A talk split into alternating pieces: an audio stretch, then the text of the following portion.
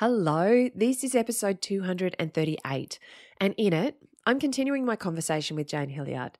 And Jane is the founding director and head designer at Tasmanian based design studio Designful. Now, this is part two of my interview with Jane. So if you haven't listened to part one, pause this episode, head back to episode 237. You can find that by heading to undercoverarchitect.com forward slash 237 or episode 237, wherever you're listening to this podcast.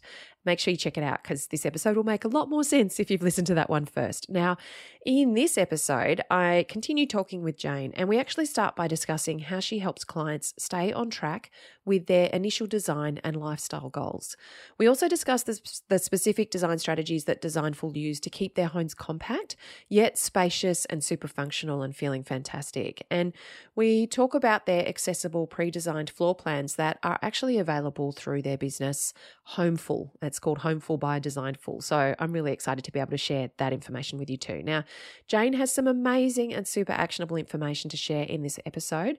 So I'm really looking forward to bringing this conversation to you. Now, if you'd like to grab a full transcript of this episode, plus the links, the information, and the resources that we discuss, you can do that by heading to www.undercoverarchitect.com forward slash 238. That's the numbers 238. Now, let's dive in. I begin by acknowledging the traditional owners of country throughout Australia, and I recognise the continuing connection to lands, waters, skies, and communities. I pay my respect to Aboriginal and Torres Strait Islander cultures and to elders both past and present. If we haven't met before, I'm Amelia Lee. Based in northern New South Wales, Australia, I'm a wife, mum, and architect, and I've worked in the architectural industry for over 27 years now. Having worked on over 250 projects, mainly residential family homes, as well as significantly renovating three homes of my own with my hubby, whilst our three kids were babies, toddlers, and even older, I have a personal and professional understanding of the joy, challenges, stresses, and excitement of making your family home a reality. In mid 2014, I started Undercover Architect, and it's an online business to help and teach homeowners like you how to get it right when designing, building, and renovating your family home. Undercover Architect is all about giving you access to the industry knowledge and insights you need to avoid the mistakes and dramas that can cost you thousands, tens of thousands, and even hundreds of thousands of dollars. And it's about levelling the playing field so that the world of renovating and building doesn't seem so mysterious, and you can be the active driver in your project, navigating it with know how and confidence. Undercover Architect helps and teaches homeowners through this podcast, the website, and our online courses and programs, including my flagship program, Home Method. I truly believe that when you know the questions to ask, the steps to take, and the best way to create a home that works, feels great, and that you feel great in, you can enjoy the process of building and renovating, as well as the home that you move into at the end of this ambitious journey. Consider Undercover Architect your secret ally, whoever you're working with, and whatever your location, your budget, or your dreams. Grab access to my free online workshop, Your Project Plan, and learn super helpful information to save time, money, and stress in your reno or new build. You can find it at undercoverarchitect.com forward slash project plan. That's P R O J E C T P L A N. Now, let's get on to the episode. So, just how do you create your ideal home? Well, my belief is that your ideal home is one that supports you living the life that you'd like to lead, both in and beyond your home. Your ideal home is one that provides you with a place to relax and to restore, and that is your haven and your sanctuary.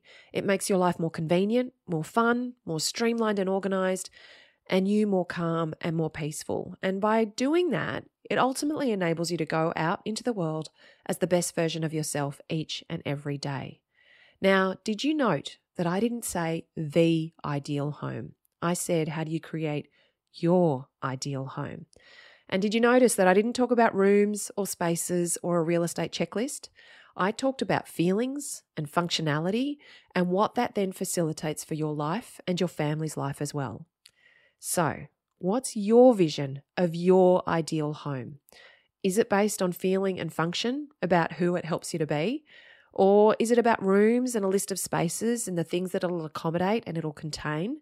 Or perhaps it's a combination of both of those things.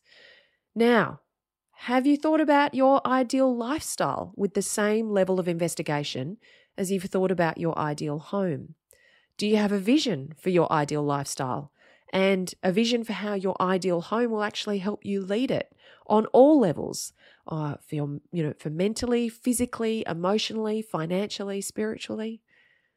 Have a think about that whilst I actually remind you about Jane Hilliard and we jump into part two of my conversation with her. Because I think having those thoughts swimming about in your head is going to be really useful as you think, as you listen to this conversation. Now, Jane is the founding director and head designer at Tasmanian based design studio Designful. And Jane has a Bachelor of Environmental Design and she's a registered building designer.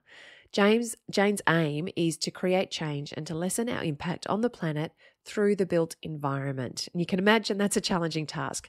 Jane actually strives to make good design available to more people whilst practicing enoughness, which we heard about in the last episode.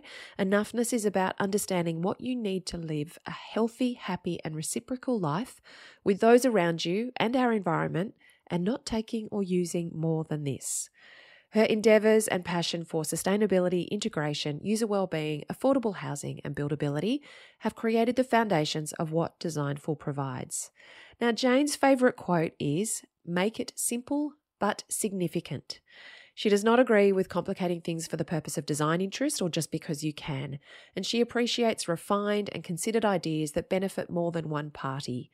In life and in business, she is looking for win, win, win, win outcomes. So, wins for Designful, wins for their clients, wins for the society, and wins for the environment. It's a great one, isn't it? Win, win, win, win. We've all heard win, win. We've heard win, win, win, win. but I've not heard win, win, win, win before. Now, when not at Designful and the Homeful helm, Jane actually appreciates a simple life, investing in her home and her family and those that they share it with, being outside, appreciating nature, and also trail running. And I'll quote this from Designful's website Herein lies the designful difference. We take the time to get to know our clients, their families, and their values in order to design homes that support healthy, down to earth, and mindful lifestyles. We design differently in order to reduce mortgages and environmental impact and nurture connections with family, friends, nature, and community. Be willing to reconsider your vision of your ideal house and what you think you need, because in reality, some of it will come at the cost of your ideal lifestyle. I'm going to say that again, all right? That quote from, from Designful's website. Be willing to reconsider your vision of your ideal house and what you think you need, because in reality, some of it will come at the cost of your ideal lifestyle. And this is what we can often overlook when we're designing our future family home. We can get so caught up in the dream vision of this future building, this representation of hopes, ambitions, aspirations, planning, saving, and scraping together, that we can lose sight of the potential impact that it might have on our ability to actually live our ideal lifestyle. And look, for some, they're willing to stretch themselves financially, work a bit longer, take on a bit of extra debt because this is the project that they're doing and it's the way that they want it to be. And I am not here to judge. I'm never here to judge, okay? This is always about you figuring out what suits you in your journey of creating your future home. What I'd actually love you to encourage, uh, love to encourage you to embrace here, though, as you listen to this conversation that I have with Jane, is that you can actually embrace that there are other options. There are ways to navigate your project journey and not fall into the trap of it snowballing into a bigger undertaking, a more stressful and expensive financial stretch, or something that actually doesn't feel meaningful to you personally. My conversation with Jane, it continues on from the last episode and part one, and I kick off by actually asking Jane how she helps clients stay on track to those initial values or those expressed desires to create enoughness for themselves, especially when things start sneaking in or getting at it along the way. This is a really familiar scenario for many homeowners and designers, and I think it's going to be really useful for you to hear how she keeps people on track. Now, as a reminder, you can download a free PDF transcript of this episode and links to all the resources that we mentioned by heading to www.undercoverarchitect.com forward slash 238. That's the numbers 238. Do you find because you know most of your homes that you design are under under 180 square meters in size? Do you find that as you're working with homeowners, you're having to remind them, or you know, almost um, uh, I joke often that I'm really good at saying no to clients because I'm a mum. So they, I'm constantly saying, I'll say to them, no, you said you didn't want that. Oh, yeah, that's right, Amelia. Okay. So do you find that you're saying, no, you said you didn't need the fourth bedroom, or no, you said you didn't want the second living space? Or is it, is it much more i mean you you come across as a very gentle person who's saying who's doing all the work of getting the values ex- extricated at the beginning do you find that homeowners find it tricky to stay you know to stay compact or? Oh yeah of course you know this is a all these all these things creep in and that pressure of you know i could we could have that want that off that pressure's felt by everyone. And i'm not i'm not afraid to tell people what i think um, that has come at you know developed over time. Um, so i will say to clients when they sneak in the uh, study guest room, I will say, look, let's acknowledge that that's outside the initial brief. That's going to add space, that's going to add cost. Um, let's go back to your values. Is that contributing to your values? If it directly is, then of course do it, you know. But I think I think our job as um, designers, architects, is to provide our clients with the options or the information, good informed information, uh, good options, um, good things to ponder, good questions, so that they can make the right decision for them. Okay, with on the guest room kind of thing, you know, that can be a conversation or the guest wing. Um, how much is that going to cost, right? Say it's, uh, it could be anywhere between 50 and 300 grand, right? Look, this is a straightforward, this is a very straightforward question is do you actually want people staying in your house with you? do you enjoy living with other people that aren't your family? Look, I think that's a really valid question because some people go, actually, no, I don't. You know, they, they want to come stay with us and I love it and I love spending time with them. But after we've spent some time together, I'd actually prefer just to go home to my own house by myself where I have my own routine and my own space and recharge. And I think we all have to be a little bit more willing to, to to acknowledge that. And then if you think about how much that guest wing was going to cost, well, that's a lot of Airbnb nights, isn't it? Um, that's a lot. That's a lot of um, ways that you could. There's a lot of resources and things that you could actually be putting into spending quality time with those people that you do want to spend time with. So it depends. Some people have, um, I know relatives, family that are coming from overseas to be with them and spend time with them, and, and they go, Yes, I really want to spend and have as much time with them and that's great and then it's and then it might be really contributing to the values and what they're wanting to get out of the house but yeah direct questions just you know um, ask them i think be willing to ask them to yourself or be willing to ask someone you're working with what do you think? Because i think people come to professionals because they want to know what they know. Um, so i think um, yeah really use that. And and someone else even if they're not a designer or an architect just bouncing ideas asking questions of another person that hasn't got any other invested interest in what you're doing uh, isn't your friend that knows you can be a great sounding board for just bashing out ideas and getting another perspective? That's another great a great thing. Mm. that's great advice.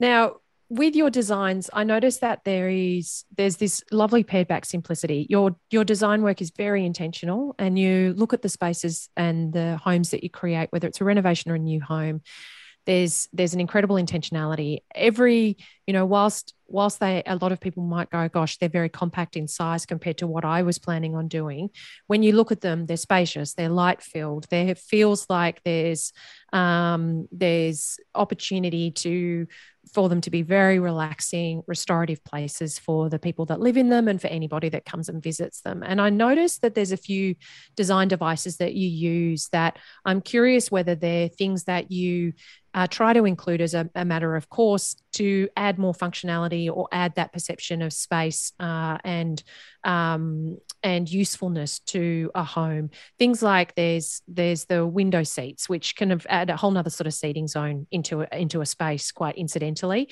You've got approaches in, you know, that you share on your website. There's some really fantastic little graphics that you use where you've got uh, these ideas of humble and honest, connectedness, affordability, simple yet significant, you know, very um, consistent themes that run through and you can actually see explored in different ways through your work. So how does this actually, you know, these kinds of things, these ideas, and then this this intentionality and these creation or specific design devices, how do they start to come into your work and to to do that thing of really up leveling the that that compact floor plan to, to really improve its functionality and that sense of experience in the home? Yeah. Um, well, I think you said it. I think keeping it simple is a fundamental thing. You know, if you think about all the houses and buildings that have been designed and built, pretty much everything's been already done. So there is, unless that is the ultimate brief, you don't need to reinvent the wheel. Okay. But you can still use simple, uh, available, accessible uh, uh, ways of designing to achieve what someone and it be customized to someone to um, to get what they need. Um, so keeping it simple is something that we always do. Um, if you can use materials uh, that are readily available and accessible in the area, you know you've got a head start. Um, in terms of getting more out of a space, um, I think it's really about actually considering and, and actually considering how it's going to be used. How is this person going to furnish it? Are they wanting to use any of their existing furniture in this space? Consider that. Um, considering where what you're looking at outside the window. I think these are all really quite simple things. I don't think I'm really, really doing anything that's that um, complex, to be honest. Um, window seats, for some reason, they tend to they don't take up a lot of space, but they can be a really lovely space to be in because you're very close to the outside because generally there's a window. And they can almost feel like a little nook within a space, but you're also connected to the house. So something that find, especially with kids, um, they want to be where you are. You know, they they will be like literally everything happens on the kitchen table in a lot of houses. uh, you know, in our house, it's like one end is activities and stuff, and then we've got this bit to eat on. Um, so you just have to actually be honest about how you live as well. If you've got kids, they um, I don't know, a lot of our clients, they're not going to go and do things in their bedroom. They're not going to go into a study. They're not actually going to go into a TV room. They want to be around you. But if you can design that space where everyone has a moment in that space to do the things they want and they're not all falling over each other, um, that can really make the most of a space. Um, something that's like studies, studies and study nooks. I think they need to be often considered in more detail. Um, a lot of the clients I talk to, I, I ask, okay, so you work from home sometime, cool. Where do you do that? Oh, at the kitchen table. I'm like, cool. Yep. Why? Oh, you know, I get to, I look out the window. It's nice. There's a nice light in there.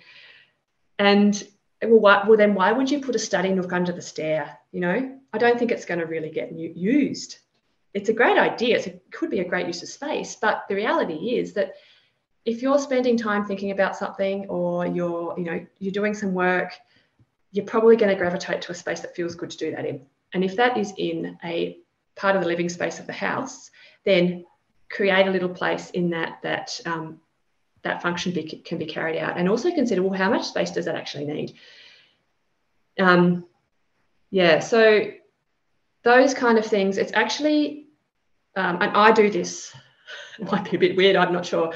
Um, when i'm designing something i actually take a moment to imagine that i'm this person walking through their house okay where am i going to put my bag what am I going to do next? Where am I going to want to go to? What am I going to be drawn to? Where am I going to drink my morning coffee?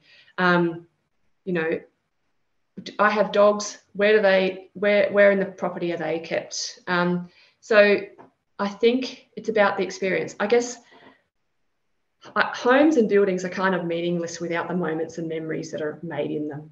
You know, so if you consider them as a vessel for living uh, moments, memories, then you don't have to be, you don't actually have to try too hard, in my opinion.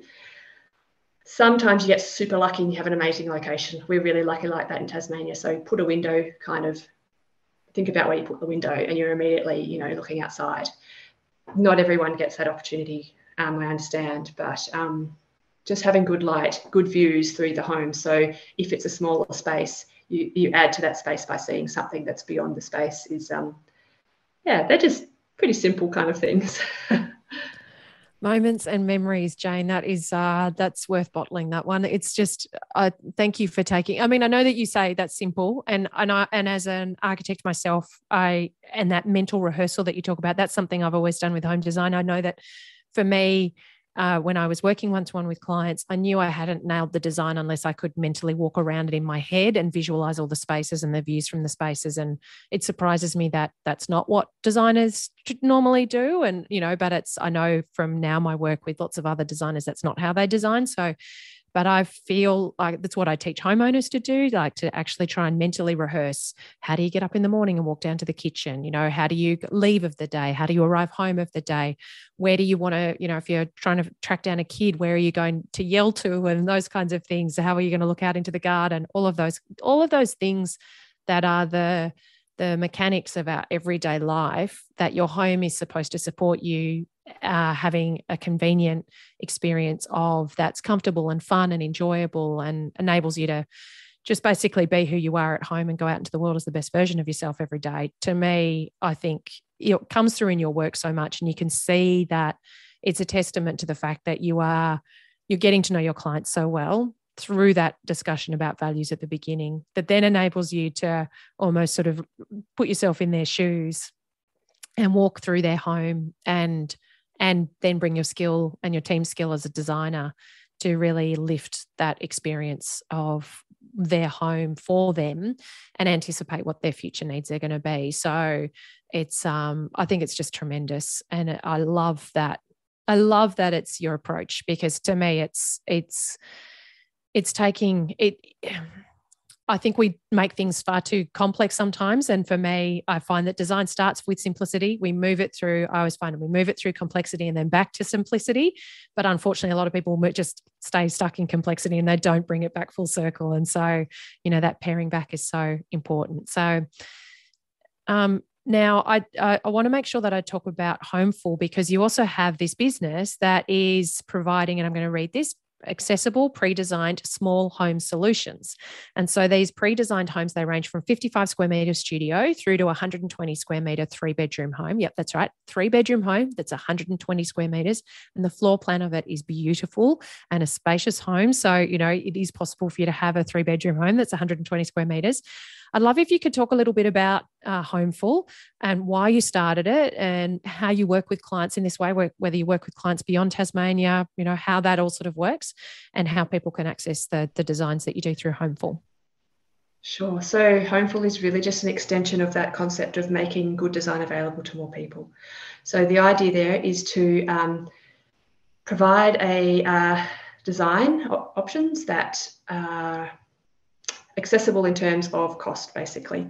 So obviously, if we're Homeful is a lower cost in terms of fees, takes less time, there is less decisions to make for the client, um, which then make, is making it, it, more accessible to more people.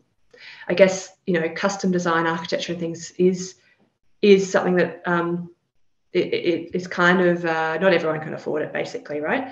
Um, so that's the idea. It's filling, trying to fill in that gap between this higher end custom design architecture, uh, other cookie cutter options, there's kind of a missing middle bit there. So that's what we're trying to do.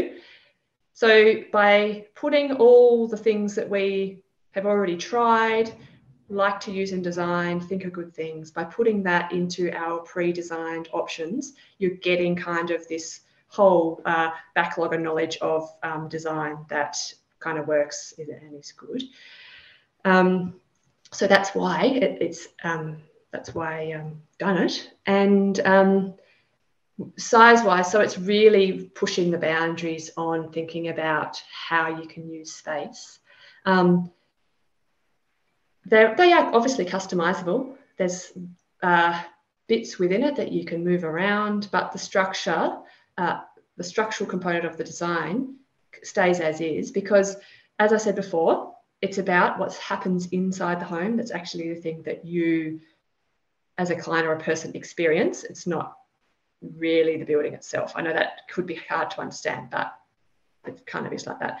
Um, so they're super simple. And um, yeah, 120 square meters for a three bedroom house. Um, look, I I read look, this is something that um, my team and I have just pondered for a long time, and it's kind of like this experiment of how much room does one person need, right? Is is that something that you can? Is there data on that? Is that something you can measure? Is that something that you can do an experiment on? So I've read a few things over the years, and what we've kind of come to is if you're living a sharing space with another person or other people, you can actually achieve everything you need in 30 square meters per person. right. So you think, oh, wow, that is tiny. But when you think about 30 square meters per person and all the overlapping space that happens in there, if it's a family of uh, four, which is a fairly kind of median family size, that's 140 square meters, right? home when and everyone within there has 30 square meters but you're sharing and using the, the same space altogether okay a lot of time got put into them about um, well, one of them is how can we design a house if it's just got one bathroom that's something that is a big talking point in most designs bathrooms toilets and things like that and how many there are so we uh, kind of, I kind of see it as a challenge. Well, can we do design this house as with one bathroom? So, um, so think about a lot about well, why why do people want more than one bathroom? And it's because um, there's you know there might be a bit of a there's that kind of bottleneck in the morning. Uh, don't want to have to wait, right? So, well, think let's think about that. Um, something that in the designs is we've deconstructed the bathroom. So there's only one bathroom. There's one of everything, but the toilet, shower, and vanity basin are in separate spaces. So all of those things can be used at the one time, at the same time, but there's only one of everything. So uh, th- that definitely frees up space. It's functional. That's probably all you need. What's wrong with waiting for a little bit of time while someone's using the toilet? I don't personally have an issue with that. I think it's good for us. Not you don't have to have everything immediately. um, yeah. So the yes. Um, it's just about making good design available to more people. And um, so what happens is the, the floor plans are on the website. So you can have a look at them and kind of have an idea of what would work for you. But we obviously do help every client work out what's best for their site and for their situation. You can customize them somewhat to meet your needs. Um, they can be staged. You can add two together. You can do one one bedroom now, and then in the future, if you're going to have kids, you could add on to that in the future. So they can be staged or they can be used to add on to an existing house to give more flexibility or more functionality. Yeah, they're fantastic. I'll, I'll make sure that the link goes into the resources for this episode because I really encourage people to check them out just to see it is that thing of paring back to what we truly need. And, you know, like you, I've done a lot of research into how much space do we actually need. And I remember there was an article that I read that um, that studied eh, through red dots. It placed where a family was in a in a house over a period of 24 hours, and over 40 percent of the it was over 40% of the movement was literally between the kitchen the toilet and the living space you know in this 24 hour period. And then there was a whole nother chunk that was in their bedrooms sleeping. And then there was very little red dots but in any of the other spaces, yeah. even though there were all these other spaces in the house. And so it was quite, it was really interesting to say. And so, you know, for me, I'm always telling homeowners make sure that you invest your budget where it's going to have the most meaning for you, where it's going to matter yeah. the most, where it's going to deliver on the most functionality in your lifestyle. So I love that all of your designs feed into that that idea. So now, I just wanted to quickly touch on because I know that there's homeowners, and I'm not sure if you this is something that you've grappled with in the work that you've done with clients. Some homeowners who really want to do a smaller footprint, they'll say that their bank valuation won't stack. I've had homeowners say to me that they've had to add on the extra bedroom. It's been cheaper to pay for the extra bedroom to access the bigger finance that they needed because the valuation was just coming in too low for the smaller home and also that they've struggled to find builders that are interested in doing smaller footprint homes is this something that you've had to contend with at all or you know how do you sort of say or or speak to homeowners about dealing with this Yes, I, it is a challenge for some people. Um, it hasn't it, look it hasn't been something that's been really prevalent in what we do uh, but yeah i know that that's an issue. Um, and i think it's actually really disappointing. I think that it's a sign that the system is really not working right um, so it's it's basically this whole the whole system with the, the banks and lending money it's it's kind of forcing people to build bigger houses and spend more money, which I very much think is terrible. The reality is that if you if you've owned a home for the last five to two years, we have to acknowledge that all our house values have gone up. You know, we're all increased; they've all gone up in value, which um, you know gives more leverage around in uh, extending or improving them which I think might help a bit in terms of um, lending money from LAG. Um, I guess what I feel about that is I know that it's an issue. I don't have an answer for it, sorry. Um, but what I do think is that we all can send a message to the system, right? That this is something that has to change. And I really do think it has to change. Because if we think about the younger generation coming through needing places to live, we already all know that there's a housing crisis and that houses are unaffordable for this next generation. But what if there were more smaller, more affordable houses out there for them to access? Um, and what and this current model and this current system is not helping that at all. You know, being forcing to bigger and better and whatever.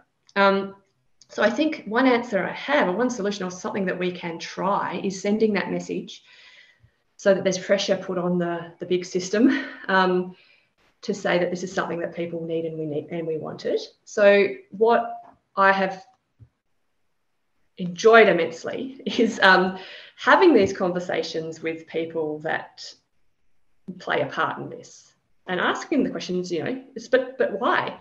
What if? You know, I think we need to be kind of asking those questions more instead of just going, oh, I can't I can't do this because the bank won't give me any money. It's still, I think, very much worthwhile going through the process of having the conversation with the person. Each time that happens adds another little um, brick into the wall. It's a very housey kind of analogy of um, seeing some change. So I think there needs to be systematic change in all of that. I think that's a really fundamental requirement in order to move forward from the place we're in at the moment, which is really high levels of debt, which is impacting on everyone, on people's well-being. It's impacting on society. Younger generations just deciding I'm never going to own own a home. Um, yeah, so pressure on that I think is a good thing. I don't think that I don't have an answer for it at the moment. Then with finding a builder to do a smaller job, um, that's where the time factor comes in. This is where I think we have to be learn to be a bit patient and where we have to learn that as a client or as a homeowner, we actually do have to put in some time and some work to achieve our goals as well. I don't think we can expect to hand the whole thing over to someone else or a professional to do for us. I think you need to take the time to seek out people that are willing to work within your realm of what you're wanting it's going to take some time, especially at the moment when we know that there's so much work and there's material um, delays and things like that. Um, it just, I think that there's a time factor there. And you need to be willing to have more conversations with places that you might not have those conversations otherwise. Um, you know, like don't, if you're wanting to build a new, a, a little, a small home, don't talk to someone that you know and say, oh, who was your builder if they built a huge home? it's not going to be applicable. You need to go and find your people. and you might not find the answer with the first conversation you have, but that might lead you to the next person that does have an answer for you or does have a lead for you. So that's the time thing. You know, we can't expect it all to happen now. We can't expect in three months. It might, it just might take longer.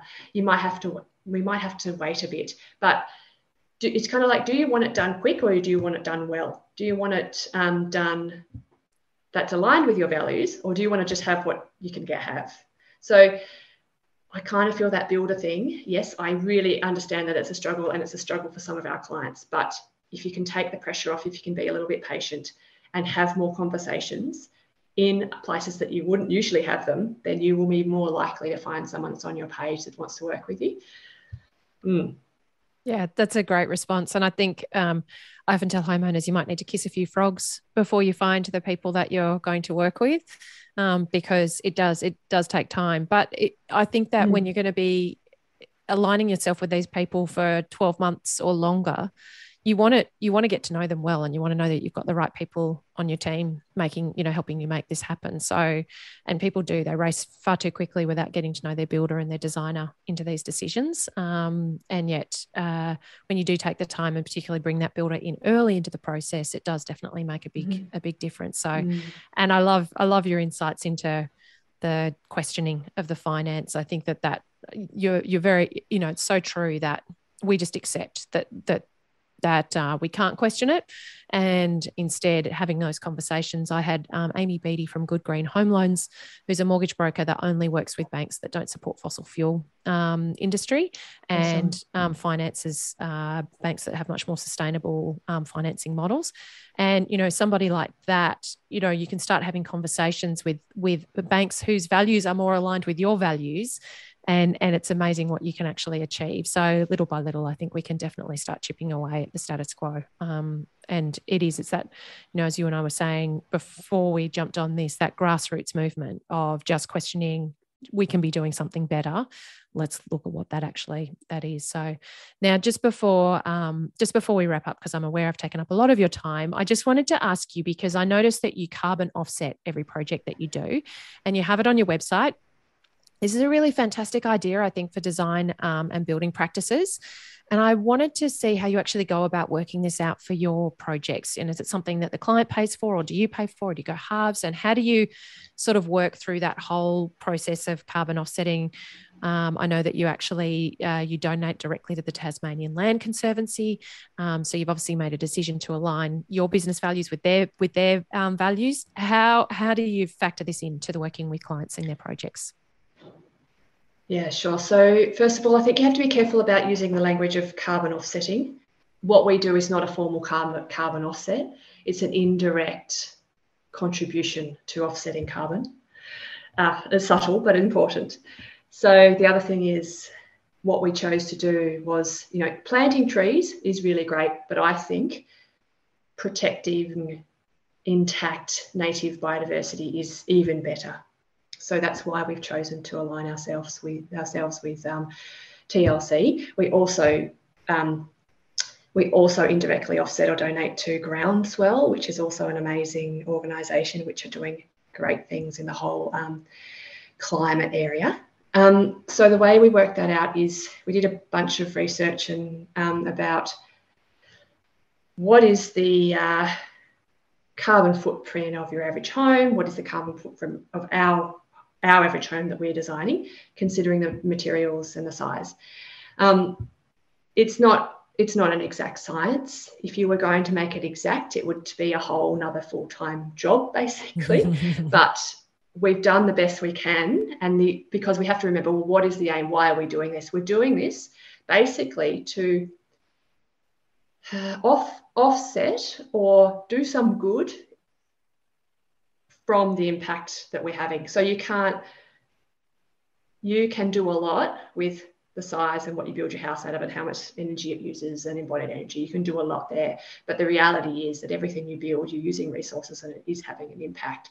So by indirectly or contributing to something that's doing a great job in that area that is uh, sequestering carbon, keeping biodiversity intact, that is also really helping uh, help our carbon issue, you know that that is uh, doing the rest. So the way it works is we ha- um, have based on the size of the home. This is the um, this is roughly the uh, amount of carbon that um, that has admitted to be built.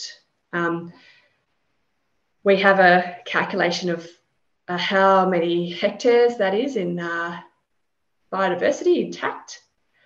And then through working with the TLC, we've worked out that in a monetary value. So basically we work out how many square hectares of biodiversity you're going to pay to for them to protect and manage um, as an indirect carbon offset, right? Um, I've chosen to do that out of business profits. So, yes, the client is paying for it. Everyone that we work with is contributing to that, which hopefully they understand and I really feel really good about if they come and work with us. Um, so it comes out of a um, uh, business profits, which I feel really good about. Um, and so it's worked out, you know, with conversation with TLC, and we make a um, each month we look at the projects that have been completed, and then we make our monthly um, contribution to them. Yeah, so that's how that works. It's fantastic. I think that it's such a great way for people to start thinking about the difference that they can make, accepting that, you know, there's only so much that you're going to be able to do with the contribution that your home's making, but it's still going to make an impact. What what what can you do elsewhere to to really um, improve and and and contribute? I think it's um and I love that your whole I love that you walk your talk. That's what I think is so um, admirable about the way that it's very easy for people to stand on a soapbox and tell others what they think they should be doing from a sustainability point of view and from, you know, this ethos of enoughness that you're talking about and taking your fair share. But Designful, you and your team are really um, walking the talk. And I, I just can't thank you enough for how much you've shared so generously in the podcast episode. It's been really lovely to meet and speak with you and into um, to bring you to the undercover architect community. And uh, it's just been, yeah, you've shared so much wisdom, Jane. So I really appreciate your time. Thank you so much. Oh, oh that's fine. Thank you. Really great um, compliments there. Um, yeah, look, no one's perfect, but you know, we're just trying to trying to make things good, better, and um, yeah, it also makes us feel good. It makes me feel healthy and happy as well. so it's really good to talk to you today. Thanks. That's it for part two and the end of my conversation with Jane. I do hope you found it and the previous episode, part one, helpful. I hope that you you found what Jane shared really helpful. I actually hope that it's provided you with a lot of food for thought and perhaps some really great ideas as well. I think Jane's got an incredible way of of of looking at the way that we can design our homes and create our lives. And uh, I, I, really do believe that Designful are, are walking their talk about this. You know, some of this, such as, for example, thinking about what your fair share actually is, that may feel a little bit uncomfortable to consider. But I do hope that this conversation has opened a door to think about your future home and yourself and your family, perhaps in a new way that might be useful for you in creating a home that truly suits you and is ultimately aligned with your values.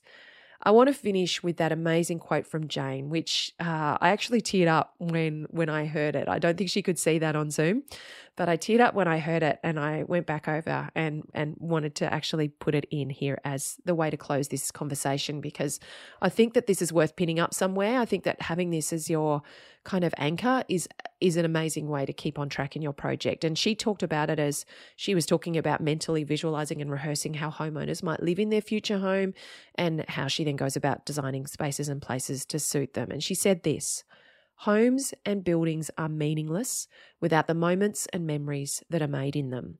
So if you consider them as a vessel for living moments and memories, then you don't actually have to try too hard. Moments and memories.